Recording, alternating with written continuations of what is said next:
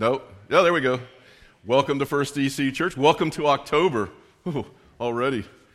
We're glad you're here to worship with us today. I have something new for all of you to take notice of, but especially any visitors, any first-time attendees. We have little cards in front of you now near the cup holders that if you would please take the time to fill one of those out, let us know that you're here, and I would love to follow up, chat with you.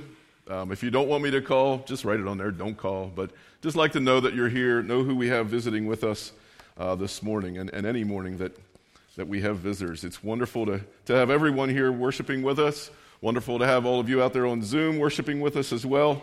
I'm only going to take the time for two announcements, one being the shoe boxes, because that's new. You saw the shoe boxes back there. You know how it works better than I do. Grab the shoe boxes, follow the instructions, and then bring them back and put them on the table.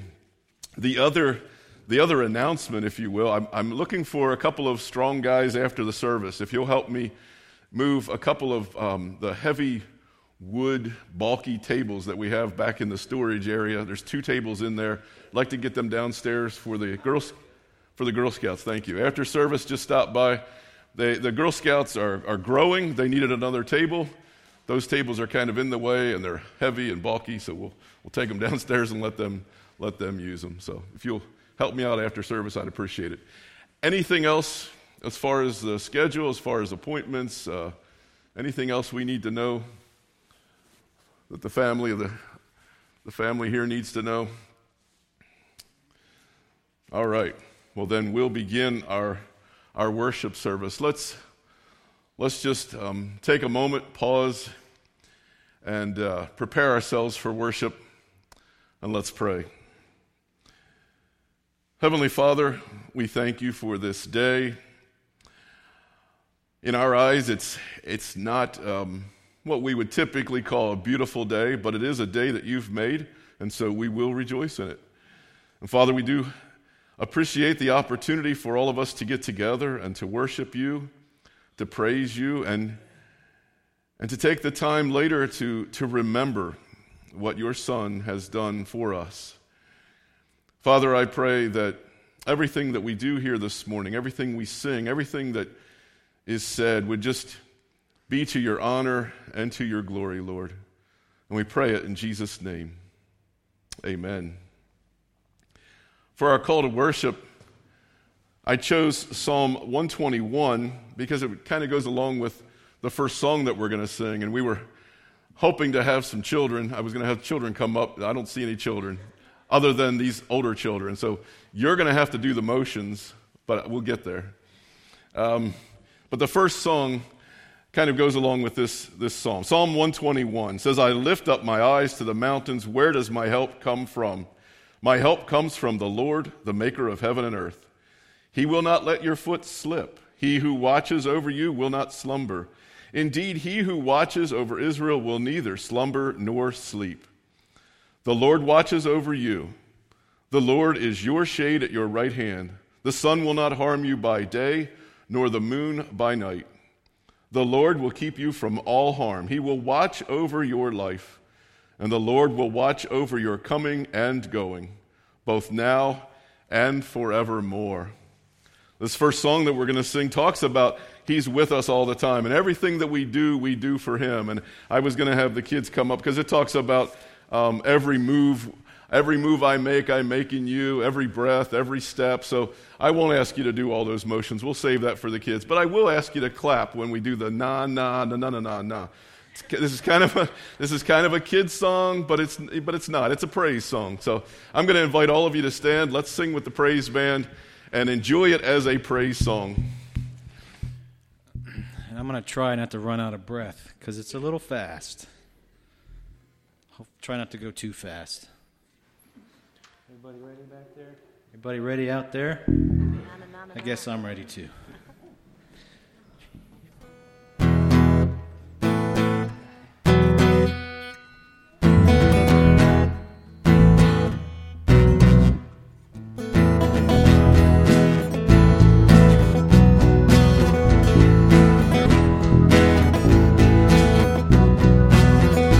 go. Na na na na na na na na na na na na na na na na na. Every move I make in you. You make me move, Jesus. Every breath I take, I breathe in you. Every step I take in you. You are my way, Jesus. Every breath I take, I breathe in you. Singing na na na na na na na na na na na na na na na na na na. Every move I make in you. You make me move, Jesus. Every breath I take, I breathe in you. Every step I take in you. You are my way, Jesus. Every breath I take, I breathe in you. Waves of mercy, waves of grace. Everywhere I look, I see your face. Your love has captured me. Oh my God, this love, how can it be? Na na na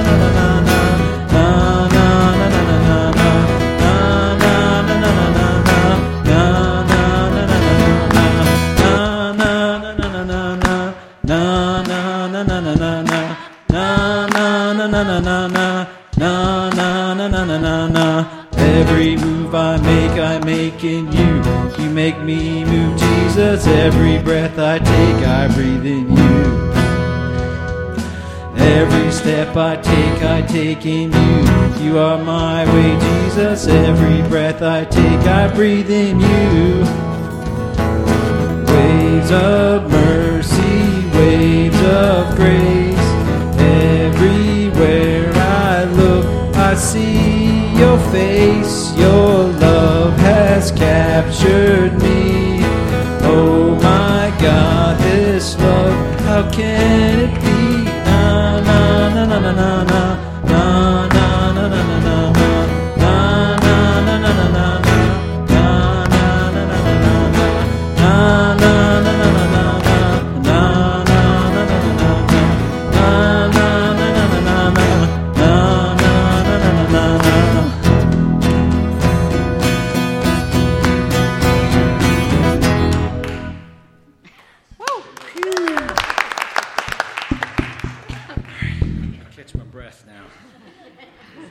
By the way, we counted, there were 168 nas in that song, if anybody was wondering. We're keeping track, yeah. All right. We'll slow it down a little bit here. Switch drummers.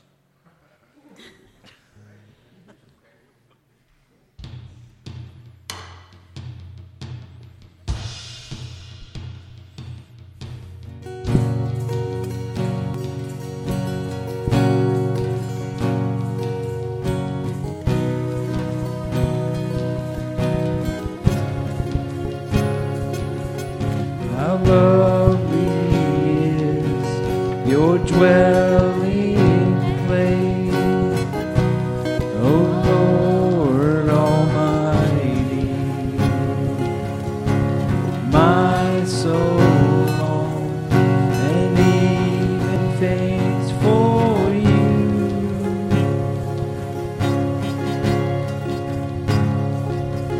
For here my heart is satisfied within your presence. I sing beneath the shadow of your wings. Better is one day in your courts, better is one day in your house, better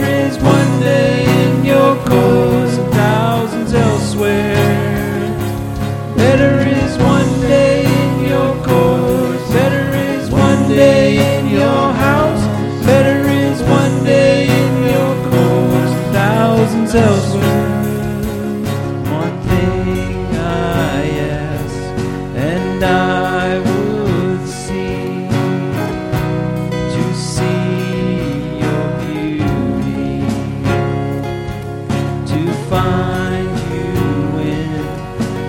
face your glory dwells.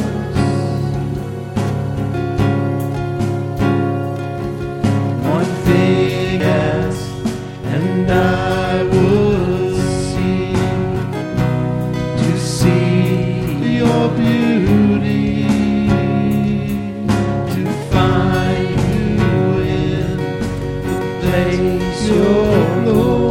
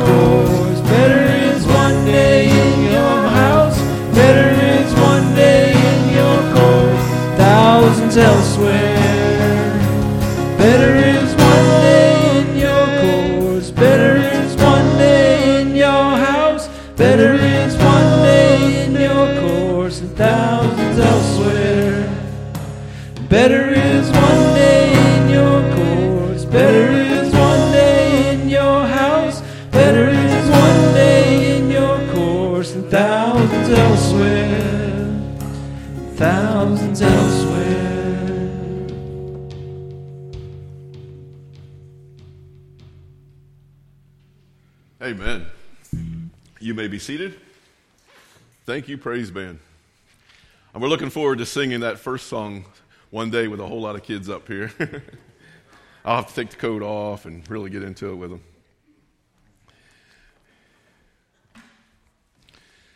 We're going to take the time now to lift up our praises and our prayer requests. And so I'll take any prayer requests from anybody that might have any.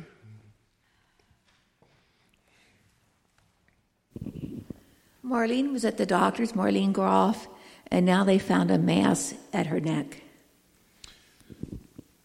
She's in the hospital now? Oh, she's home. Okay, yes.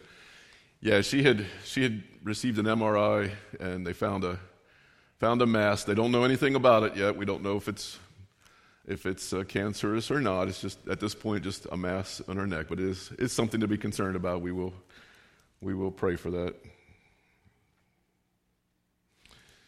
Any other? Zoom? Okay. An update here from Jim. He is. Just edit it here. He's starting his new job. Excellent. So congratulations on that. Yeah. Okay. Yeah, we're definitely lift that up as a praise. I know Jim has been trying to get a job for so long, so we'll pray that it's a good fit and that it keeps going for a good long time for Jim. Hi. The praise that I'm back, was able to get here this Sunday, so praise for that. But most of all, please pray for my niece Layton. She is hospitalized in the Hershey Medical Center with pneumonia. She's 2.5. Oh. And they're not sure if they have to drain her lung yet or not, so please lift her up in prayer. Pretty dicey right now. So okay. Not only her, but her little brother and her mom and dad as well. Okay.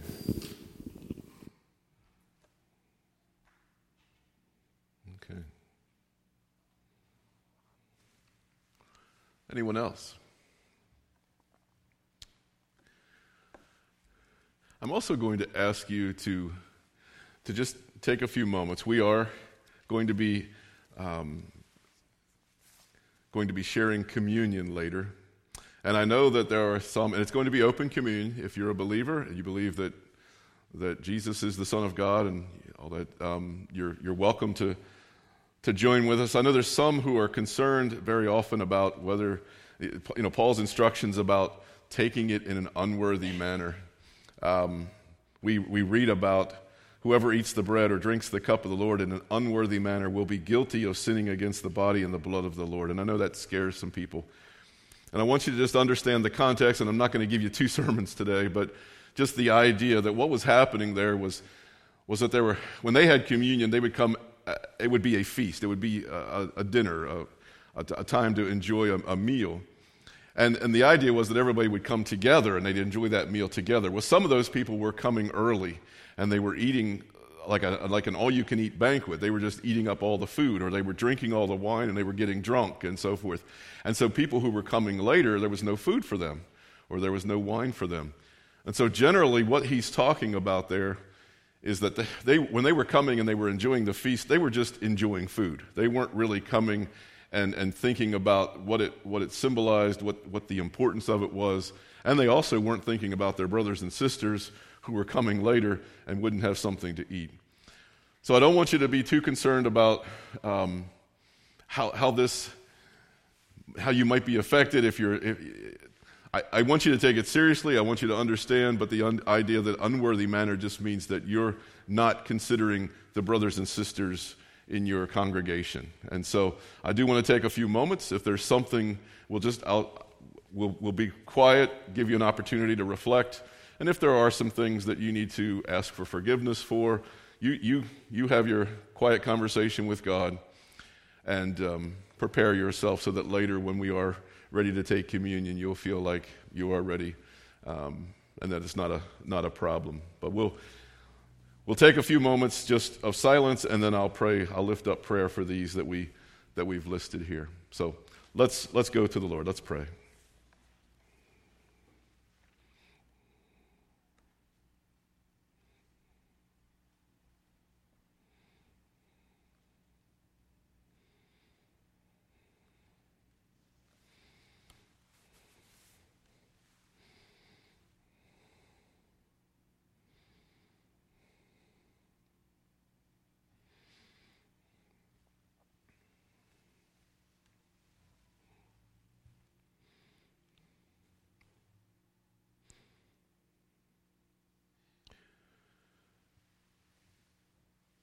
Heavenly Father, I pray that you will consider all those requests that have just been silently made, all those confessions, all of those concerns.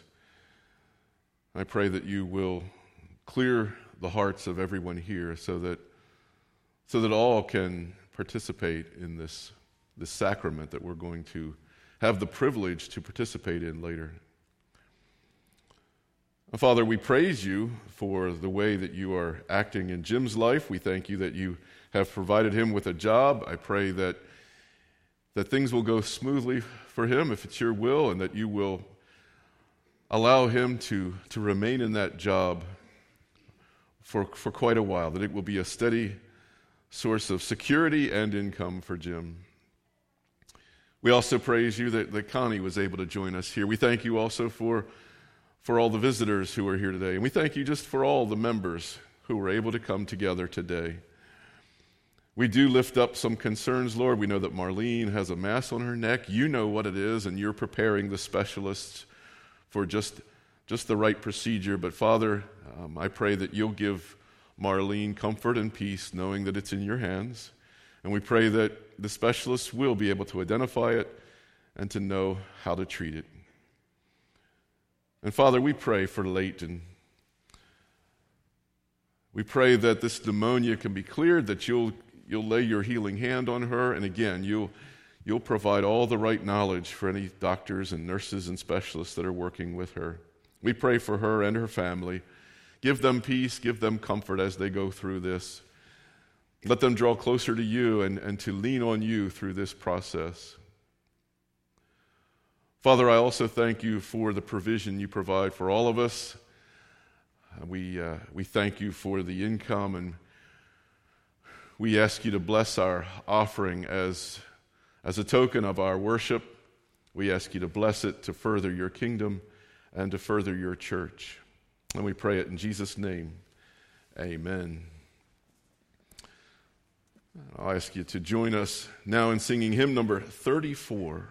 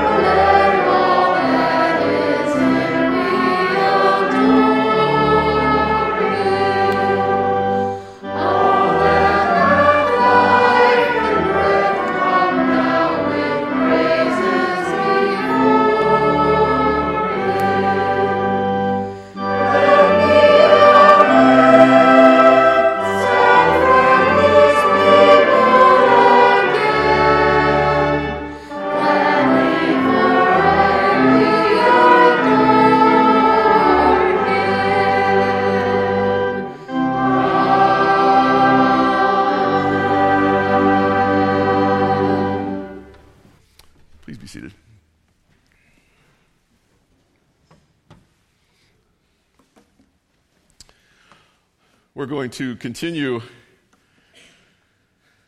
continue our study of 1 John, this letter that John has written to his church.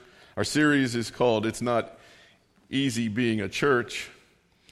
John has found that there are problems that are coming up in his church, in this church in Ephesus, and so he's been dealing with it. We know that he's been trying to identify or trying to help the people who are remaining in the church to make sure they feel secure in their faith, and he's also kind of been blasting those ones who have left today, and so today he's going to show us another test. We know that he spent a little bit of time telling them that there were certain ways that you can determine whether your faith is the right kind of faith. We had first he had the test of obedience, right? He said if you truly love God, if you truly follow God, then you'll obey His commands. So there was that test of obedience. And then there's also the test of love.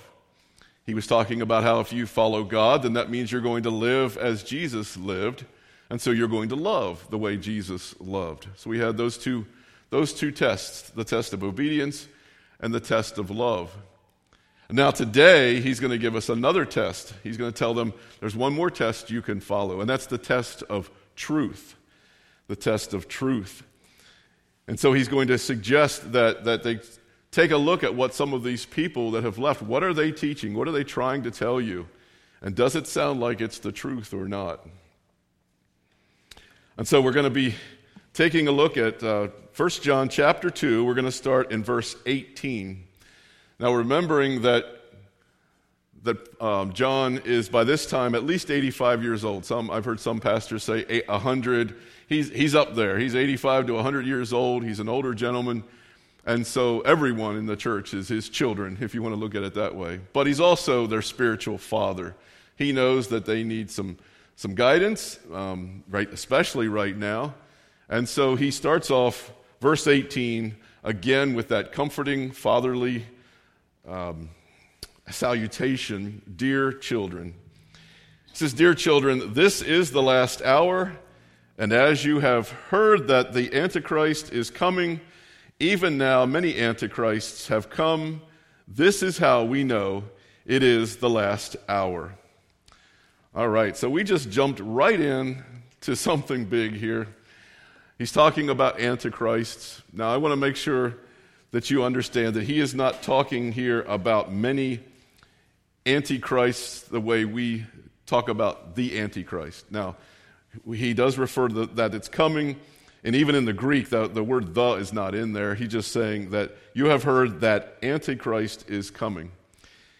Right now, he's referring to anyone who has an attitude or a belief against the teaching of Christ, the teaching that they've learned about Christ.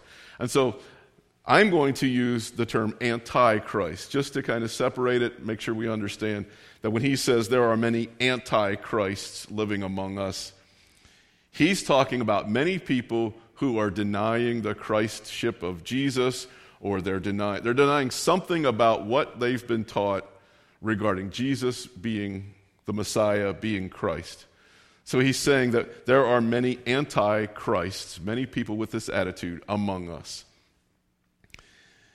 And he says, this is how we know it's the last hour. He says, this is the last hour. Now, he said that, and we know there's been a lot of hours since then to today.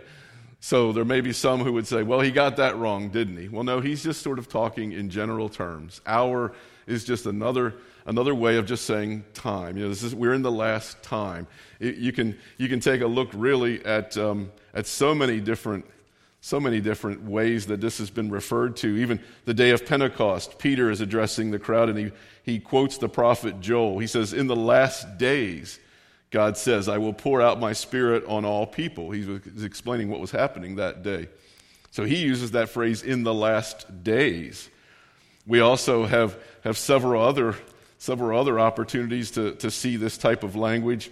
In Corinthians, we hear these things happen to them as examples and were written down as warnings for us, on whom the culmination of the ages. That would mean that, you know, several ages, all these different ages, we're now at the culmination. So that gives an impression of finality and last times. Hebrews, the author of Hebrews wrote, "But in these last days he has spoken to us by his Son." And then also, Peter also, he writes that he has chosen before the creation of the world, he was chosen, but was revealed in these last times for your sake. So you can read through the Bible, through the New Testament, and you can hear last ages, last times, last hour, last days. I'm not here to scare you, but I'm here to give you some sense of urgency. They're just referring to the fact that we are in the last times. But what does that mean? We don't know how long that time will last. The best way I could think to describe this was thinking about my own age. And with losing my mom and my dad very recently, you know, you start to think about your own mortality and your own life expectancy and all that sort of thing. But I remember, too, as I was getting older, I was going to say as I matured, but I don't know if I ever matured. But as you got to 40 or 45 years old, I started to recognize that, well, at this point, I'm kind of on the downward slope. I don't think I'm going to live past 90 or 100, certainly not 100. So somewhere around 45, that was like the top, and now it's all downhill from here. I just don't know where here is, right? Well, it's the same thing with us. You know, creation, the world was created, and we started a timeline. And that timeline's heading toward the end. We just don't know where or when.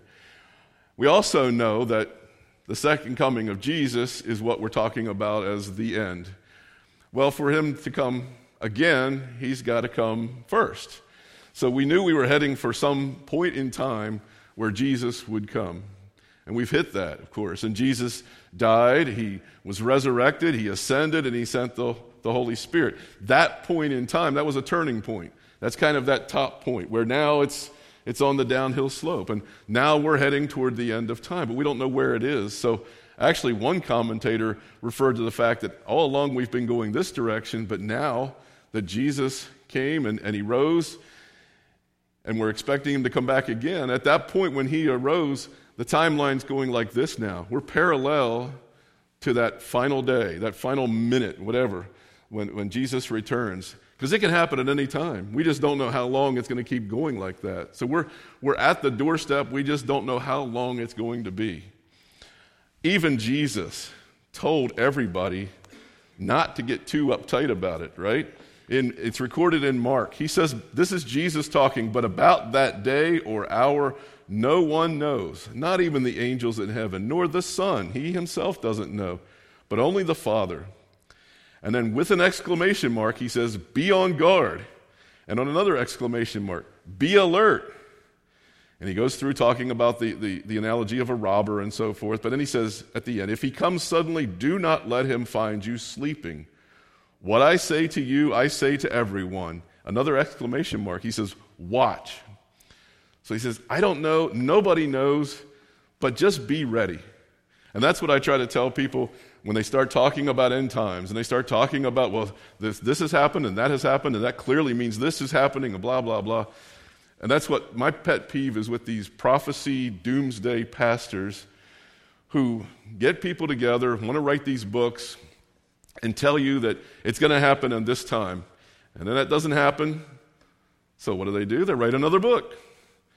There's one in particular, and John Hagee is one who has written so many books, right? Watch for those blood moons. Watch for this to happen. Watch for that to happen. Do you know he has another book out right now that is an updated version of the book he wrote somewhere around 2000? He just keeps writing these books. And why does he write these books? Because you keep buying them. You keep listening to his stories. Okay, they can be entertaining. If you want to read them, if you want to learn all about that, that's fine. Just know that he doesn't know when it's going to happen. I can guarantee you that, okay? He does not know when it's going to happen. None of us do. So don't get too hung up on end times. Just be ready. It could happen at any time. It could happen this afternoon. Be ready. That's all Jesus told us. Be ready. But what John is telling us is that we are in those last times. We don't know when it's going to happen. Be ready. But he says we can see that there's some things happening that tell us we're on that downward slope, that we are in the end times. And that's the fact that we have people with this anti-Christ kind of attitude. Verse 19, he says, they went out from us, but they did not really belong to us. For if they had belonged to us, they would have remained with us. But their going showed that none of them belonged to us. He's saying, okay, they went, fine. They weren't really one of us to begin with. Now, I want us to be careful, too. This isn't something we can apply, like, to our congregation. I know that we've had some very good people who have left this congregation. But they've gone to another church. They've gone to another, as long as they've gone to another Trinity-believing church, then they're still one of us. What he's talking about here is how when they left, this was the only church in town. This was the only Christian church in town. So when they left the church, that was a big deal. If you were expelled from the church, that was awful. You didn't want that to happen. You had nowhere else to go. It's not like you could just go to the other side of town and join another church. This was the church. And so he's saying that by them leaving, it just showed us they were dabbling in this Christianity thing. They didn't like something they heard. They're gone. They were not one of us. It just shows that they were never one of us because they have left. Verse 20, but you have an anointing from the Holy One, and all of you know the truth. And some versions of the Bible, some translations will say, you know all truth, or you all know truth. It doesn't mean that when you get the Holy Spirit, you suddenly can go be a contestant on Jeopardy because you know everything. That's not the point. He's saying you know everything you need to know. You know everything you need to know about Christ, about God, about your faith, about what you believe. You have an anointing from the Holy One, and you know the truth. Now, he's also using a play on words. Here again, he's making a poke at those Gnostics that we were talking about. Some of these Gnostics had these ideas of going through some rituals, things they would call sacraments, that would help them to attain perfect Christianity. You know, I have one quote, the one person, Gnostic, there was a sect of the Gnostics, and I'm not going to pronounce it right, but the Naescenes, I think, is the way it's pronounced. And here's what they would say. They had this special sacrament of anointing. They said, we alone of all men are Christians who complete the mystery at the third portal and are anointed there with speechless chrism, chrism meaning anointing. That sounds very, and I'm sorry, but it sounds very Masonic or something, some very secretive, ritualistic thing that, okay, you got to reach the third portal and get there, and now you're a Christian. And John's saying, no, it's easier than that. You don't have to go through all. You know everything you need to know. You are a Christian because you were anointed from the Holy Spirit. Anointing, and that's where he's using this play on words. It all comes from the Greek word kreo, to means to anoint, and so charisma means an anointing, and that's where we get the word charismatic. We see people who are very charismatic, and we think they have been anointed. There's something special about them, and so these people were getting this chrism, another form of the word. But then he's talking about them being antichristos, which is also from that same verb, means they were actually anti-anointing, is what that literally means. So they were anti-Christ because they were against the fact that Jesus was actually anointed as the Christ.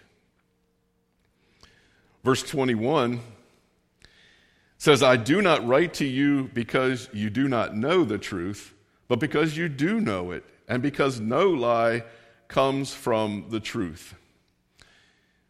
He's saying you know everything you need to know again.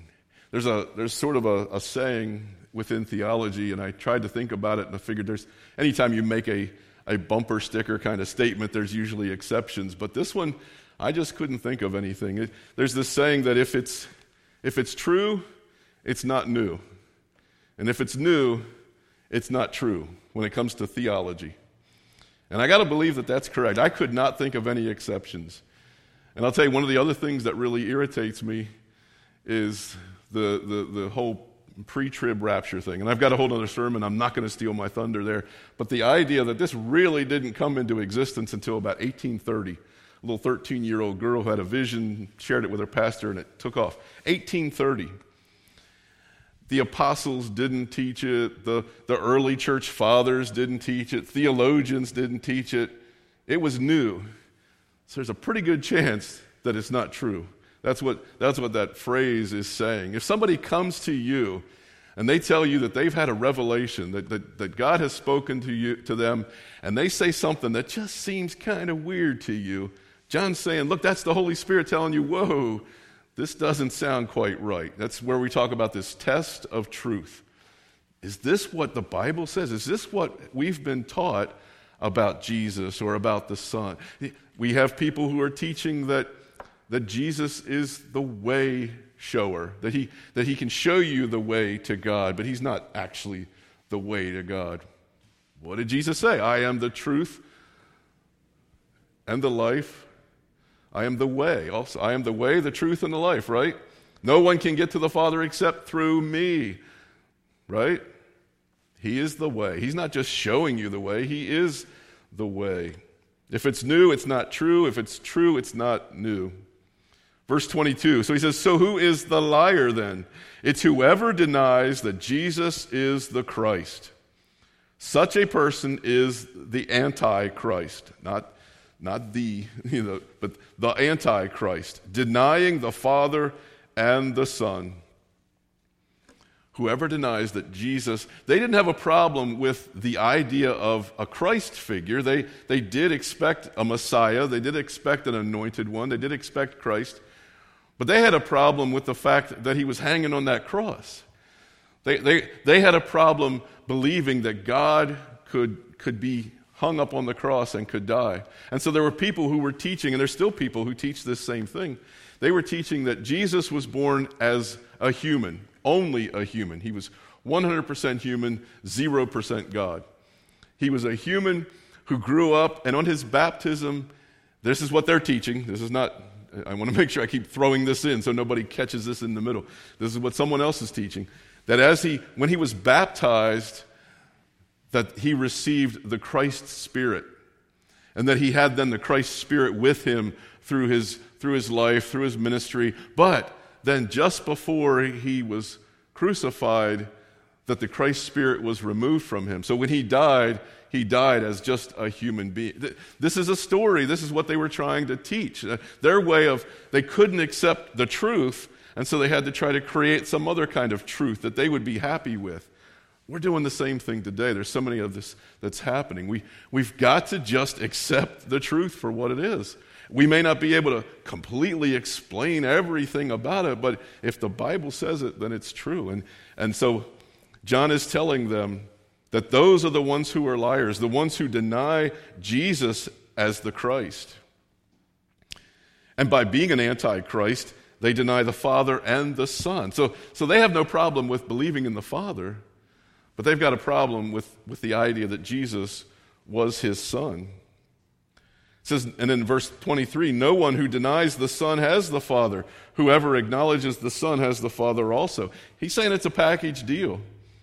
These two are in fellowship together. If you don't believe that Jesus was the Son, that Jesus was the Christ, that Jesus was God, well, then you can't believe in the Father. These, like I said, they were picking and choosing. I believe in the Father, but I don't believe in Jesus as the Son.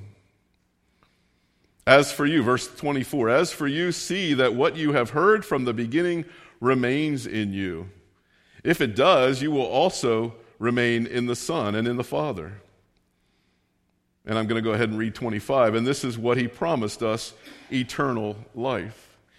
He's saying, remember what you've heard from the beginning. These people were taught by these apostles. They started these churches. They knew what they knew, and they believed it, and they were going fine. And then suddenly somebody started trying to throw some new ideas at them. But they could go back to what they had heard from the beginning and stand strong on that foundation. Same thing today. And I'm thinking, when I read that, I'm thinking, that's why we need to, and I'm so thankful that we have a Sunday school. So many churches are closing, not even having Sunday schools anymore. But think about, apply what he just said, where you can go back. Make sure that what you've heard from the beginning remains in you. When we are able to teach these little ones the Bible story, they know the basics, and they know what they need to know in order to keep their faith. And of course, as they get older, they know more and more details. But they all know that Jesus is God, that Jesus was that little baby that was born, and how He died and went to heaven, and he died for our sins. They kind of have the basics, and that's what we need them to know, because by the time they get to high school, middle school, high school, and certainly off to college, people are going to start throwing new ideas at them. And that's where they can go back and say, well, you know what? That's not exactly the way I remember hearing this those last 15, 16, 17 years. That just doesn't feel right. And so they can hopefully look it up themselves, do a little bit of work, call a pastor, call mom and dad, whatever. Or maybe as a new Christian, you just came to Christ as a 35-year-old or something. But when you did, you then were given material. You've read the Bible. You understand the Gospel of John. And so when John in this letter says, refer back to what you heard from the beginning, you go back to that. And the other part in verse 25, and this is what he promised us, eternal life. That's the other thing that the kids learn in Sunday school. It's part of the story. So it's very important to have a good, strong Sunday school. Verse 26, I am writing these things to you about those who are trying to lead you astray. You're going to have lots of people who are trying to give you new ideas, new teachings. And it sounds odd, you know, but it's happening. I have often quoted Oprah. She was in a television interview one time where she said that I'm a Christian who believes that there are many ways to God besides Christianity. Well, then you're not a Christian. I am the way, the truth, and the life, and the only way to the Father is through me. She forgot that line. There's no other way to God other than through Christ. Now, that is an anti-Christ. Now, I'm not saying she's the Antichrist.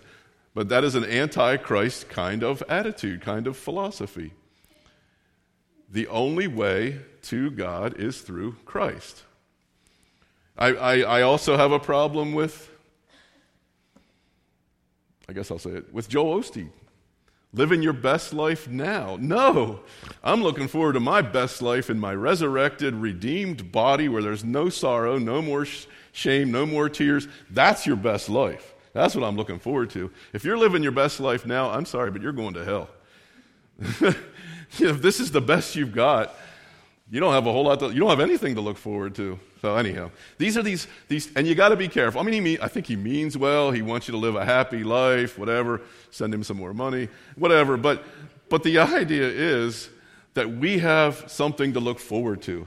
We have a hope. We have this basic understanding, this basic faith. We know what we believe. Do not let people shake your faith. Do not let people give you new ideas. If it's true, if it's new, it's not true.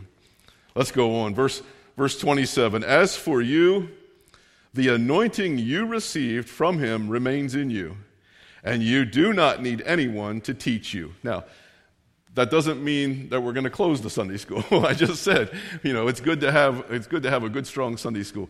He's not saying, I mean, you still want to listen to your teachers. You still want to listen to your preachers. You still want to listen to people who are trying to help you out in some way, teach you. There's more you can learn. But what he's saying is, you know what you know. You have the basics. You know all you need to know there. You don't need these exotic ideas coming into your head.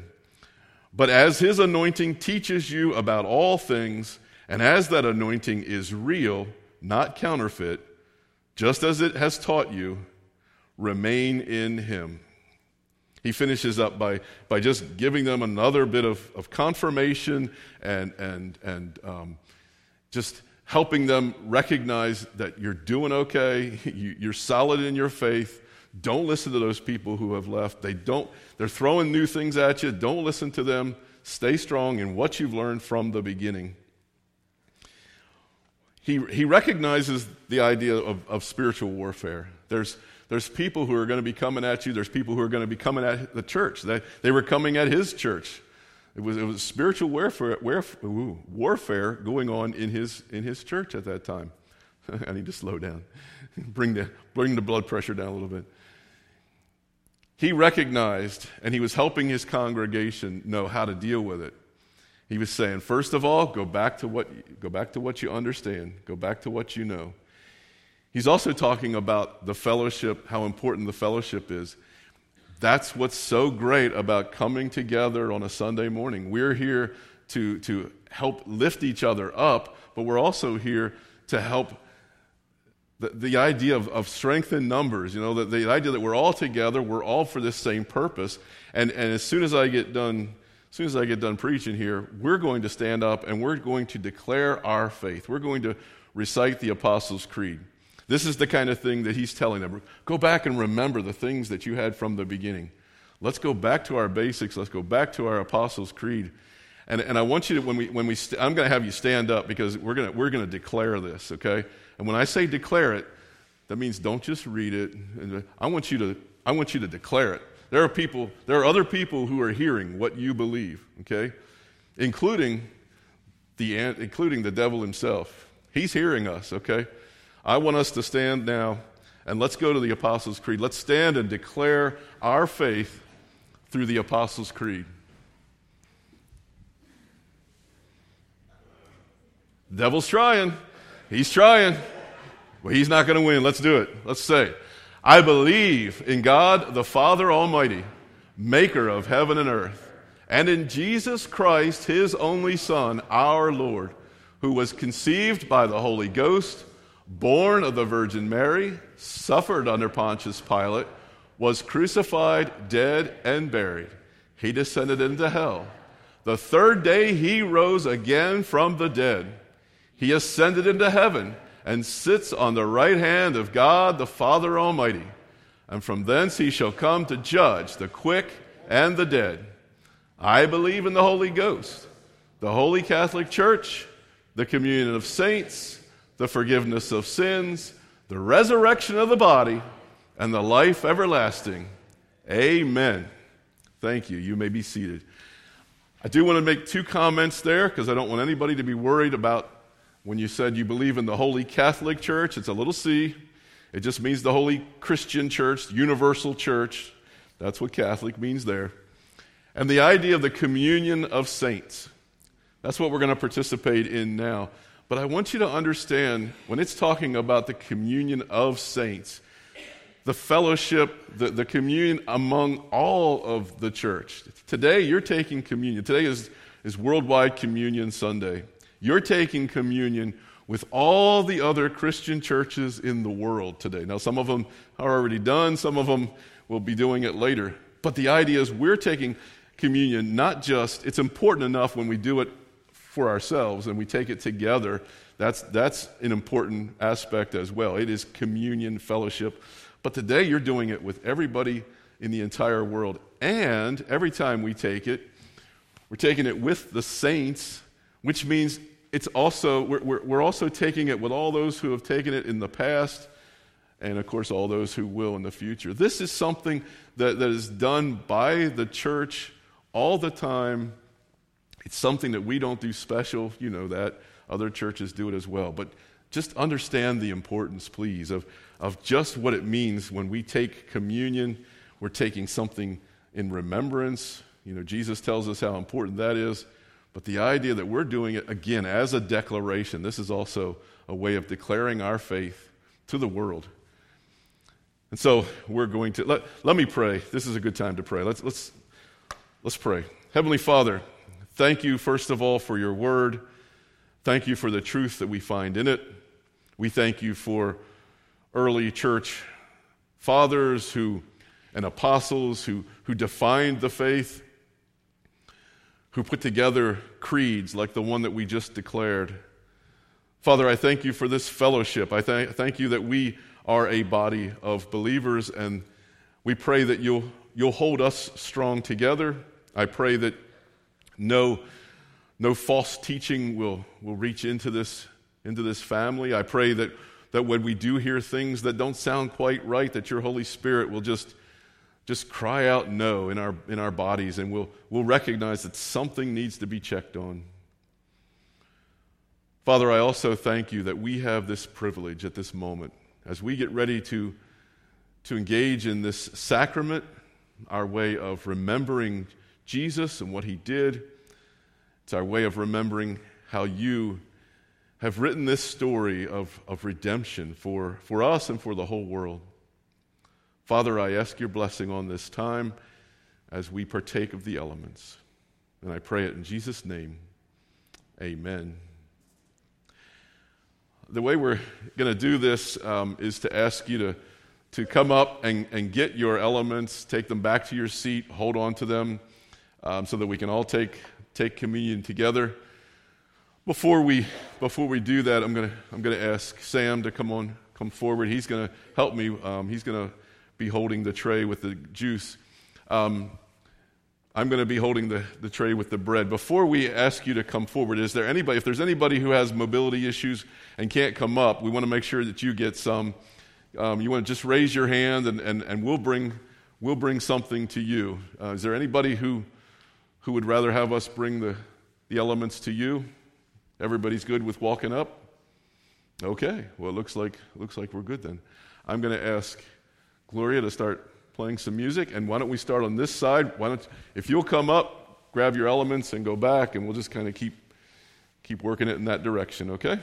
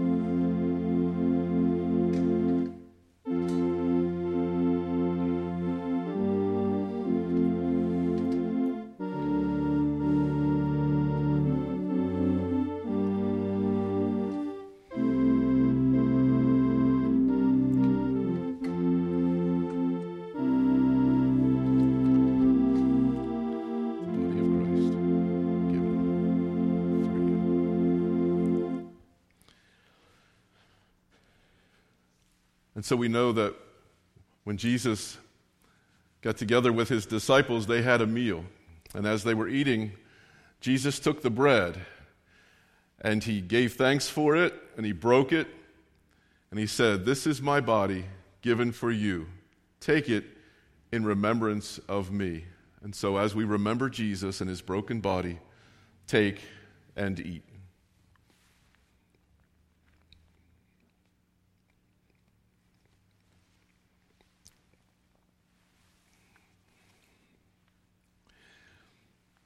Then in the same way, he took the cup. And he said, "This is the new covenant in my blood shed for you."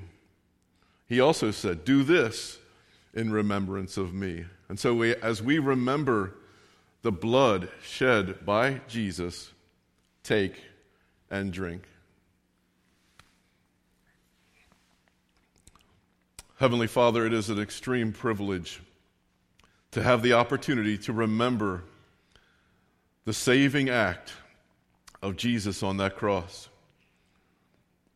Father, I pray that this will be a time that will be remembered, Jesus and what he did for us. And we thank you, Lord. In Jesus' name, amen. If you'll just take your cups and put them in the cup holders in front of you, we'll clean them up then after the service. Thank you, gentlemen. I appreciate your help. If you want to go back, we also read in the Gospels that after they had their meal, they then sang a hymn. So I'm going to invite you to stand, and we'll sing our final hymn, number 206.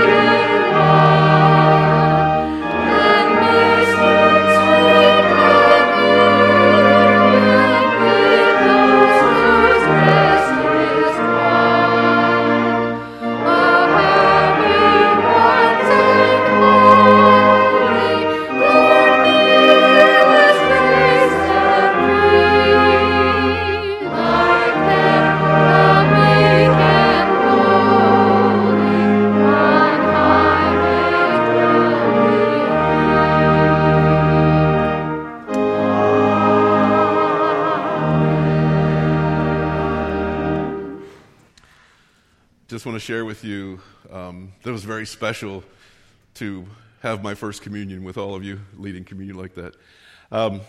As you go from here today, may you remember, may the Lord bless you and protect you, and may you remember those things that you've learned from the beginning and stay strong in your faith. In the name of the Father, and of the Son, and of the Holy Spirit. Amen.